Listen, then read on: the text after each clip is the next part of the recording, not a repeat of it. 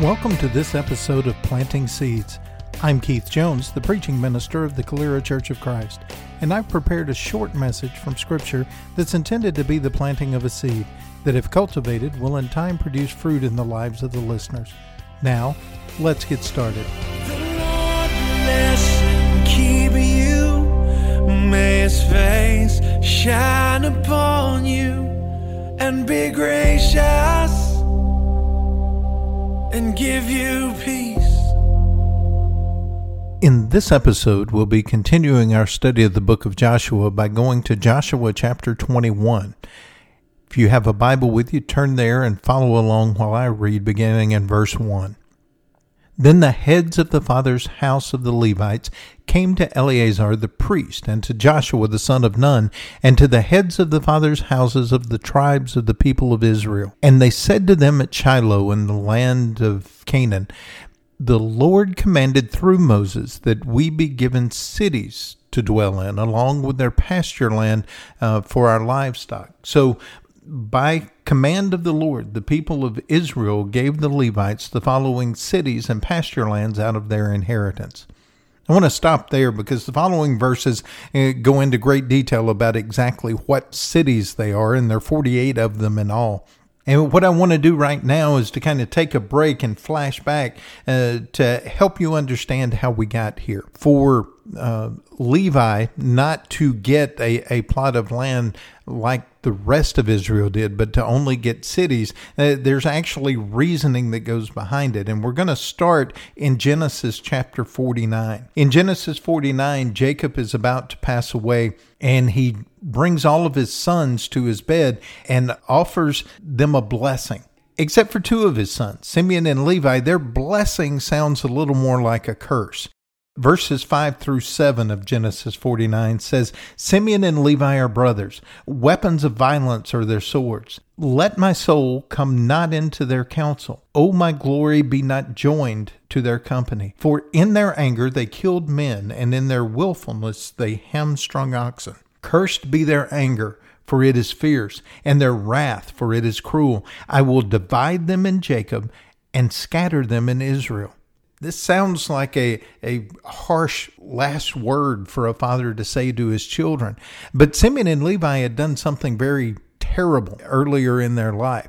If we back up to Genesis chapter 34, we see the story uh, of Simeon and Levi defending the honor of their sister Dinah, who had been raped by a man who, uh, after the event, had decided to apologize offered to marry Dinah and, and, do anything else that he needed to do to uh, to make restitution. Simeon and Levi said, "We'll allow it if you and all the men of your town are circumcised." So they said, "Okay, we'll we'll be circumcised."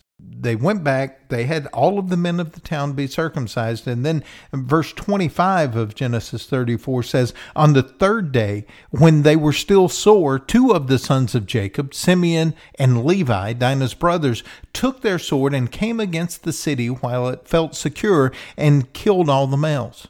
So these guys had offered to do everything they could to uh, gain forgiveness and repay uh, the horrible thing that had been done.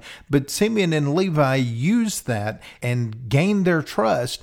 And we're told while they were still sore from the circumcision, uh, they went in and killed all the men of the town. This is the reason that Jacob's upset with them. And this is the reason that Jacob says, You're going to be dispersed among Israel. You're not going to have the same identity as the rest of my children moving forward. You're not going to have the same legacy that my other sons have. And so when we get into the book of Joshua and the property is being divided and different tribes are getting their uh, inheritance, we're told in Joshua 19:9 uh, about Simeon. The inheritance of the people of Simeon formed part of the territory of the people of Judah. Because the portion of the people of Judah was too large for them, and the people of Simeon uh, obtained an inheritance in the midst of their inheritance here we see that the tribe of Simeon actually loses its identity, gets folded up into the tribe of Judah. And, and, from this point in Joshua on, you never see Simeon referred to as a, a separate tribe. It, it is a part of the people of Judah. So just like Jacob said, uh, they would be dispersed among Israel. And so in Joshua 14 4, uh, like in several other places in Joshua, we read this about the tribe of Levi. For the people of Joseph were two tribes, Manasseh and Ephraim, and no portion was given to the Levites in the land, but only cities to dwell in with their pasture lands for their livestock and their substance. Instead of Levi getting a tribe, uh, the people of Joseph, the sons of Joseph, uh, became two tribes.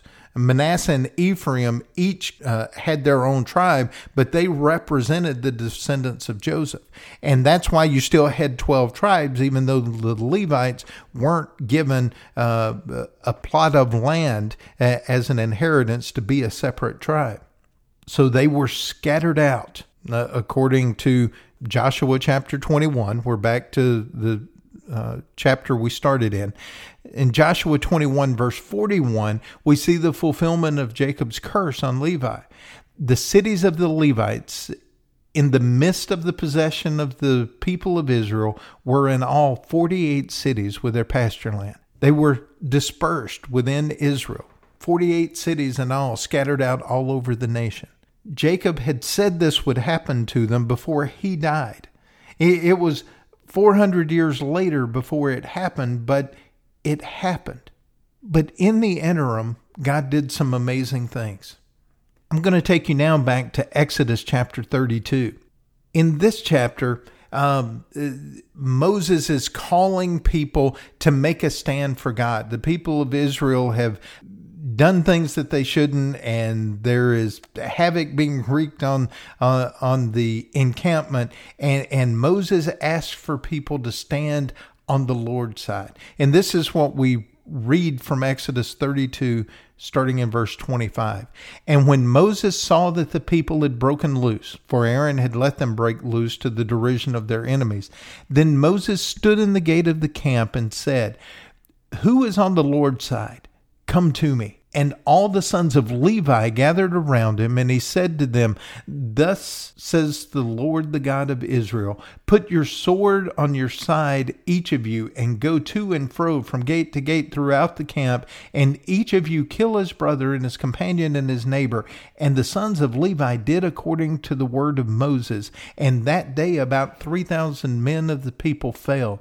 And Moses said, Today you have been ordained for the service of the Lord each one at the cost of his sons and his brother, so that he might bestow a blessing upon you this day. Because of their zeal and their willingness to stand with God and even fight against their brothers and sons who were uh, dishonoring God, God said, Today you have been ordained for the service of the Lord. There's another place where the sons of Levi do something similar, and it's in Numbers 25, uh, starting in verse 10. It says, And the Lord said to Moses, Phinehas, the son of Eleazar, the son of Aaron the priest, has turned back my wrath from the people of Israel, in that he was jealous with my jealousy among them, so that I did not consume the people of Israel in my jealousy. Therefore say, Behold, I give to him my covenant of peace and it shall be to him and to his descendants after him the covenant of a perpetual priesthood, because he was jealous for his God and made atonement for the people of Israel. So, here in a different uh, event, another descendant of Levi stands up and does the right thing and, and pleases God. And because of his zeal, God makes a covenant of peace with him and his descendants. Uh, just because Jacob was upset with Levi, God's not upset with them anymore, and now is going to use them as his special servants, as his priest. Now, as we look at that story of the tribe of Levi, it's interesting to note that it's just like God to turn a curse into a blessing. He does this so often where people seem downtrodden and cast out, and, and he uses it to bless them. These people who Jacob says are going to be scattered out uh, within the nation of Israel, within the tribes of Israel, are actually going to be able to do that to God's glory. And isn't it just like God to use the worst of his people to be ministers? When you look through scripture, so often there are people who are unremarkable, who are even outcast, that God uses in very dramatic ways.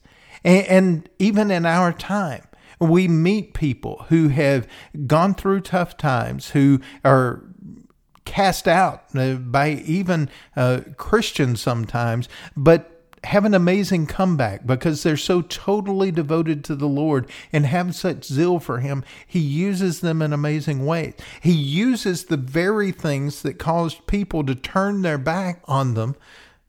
He uses those things to bring glory to Himself. So as we look at this tribe of Israel, and we're in chapter 21 and we're trying to understand their inheritance. We understand that they were dispersed in 48 cities uh, around Israel. But that wasn't all they were limited to. They weren't just put in those cities and, and left to fend for themselves.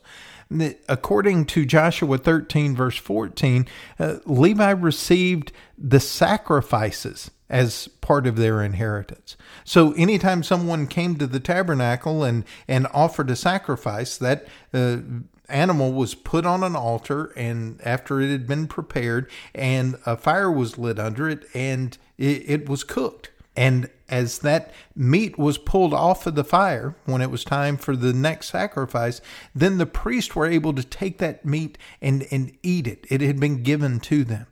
We're also told in Numbers chapter 18, verse 26, that they would receive the tithes. So the 10% that all of the people in Israel paid to the tabernacle treasury was split up among the people in the tribe of Levi. And that's how they earned their living.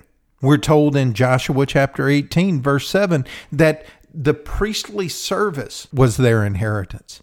It was their job to minister in the name of the Lord.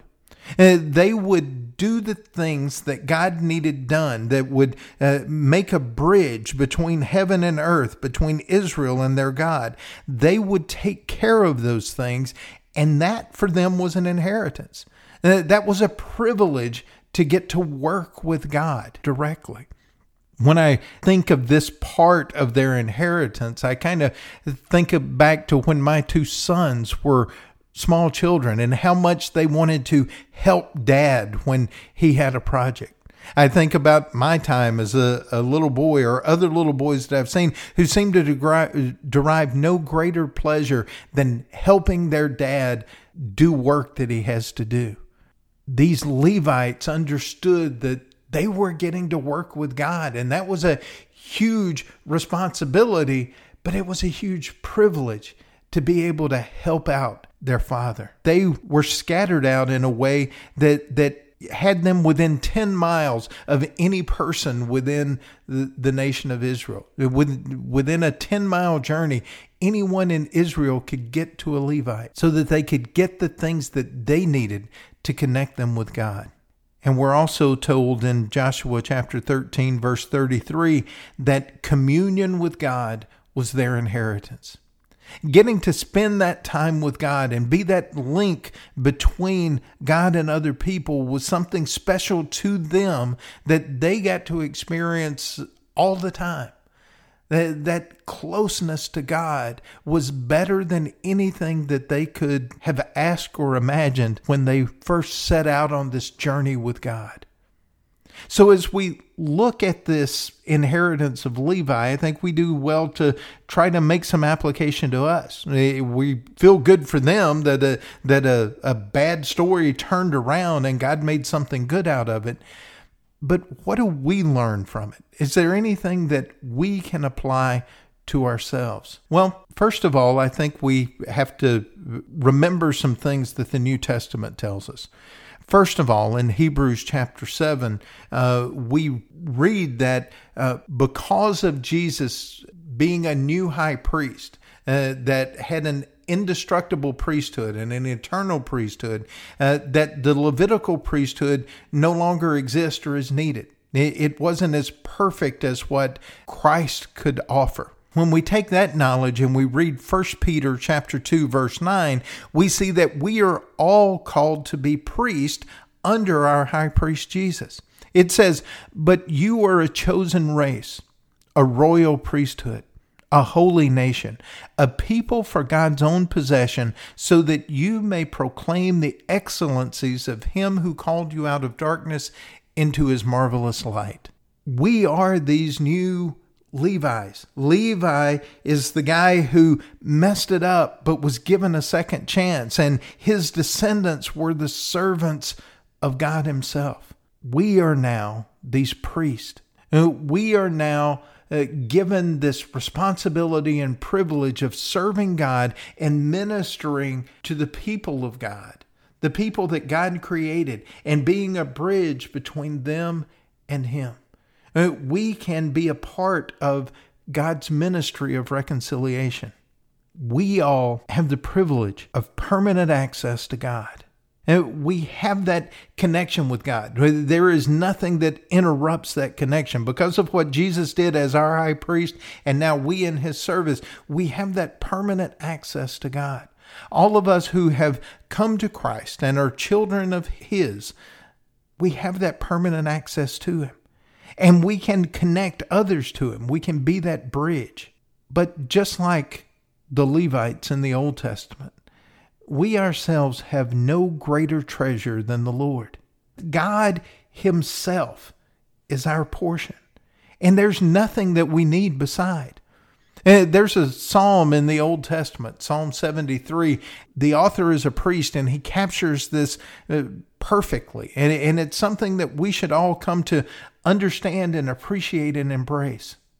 So in Psalm 73, starting in verse 25, we read, Whom have I in heaven but you? And there is nothing on earth that I desire besides you. My flesh and my heart may fail, but God is the strength of my heart and my portion forever.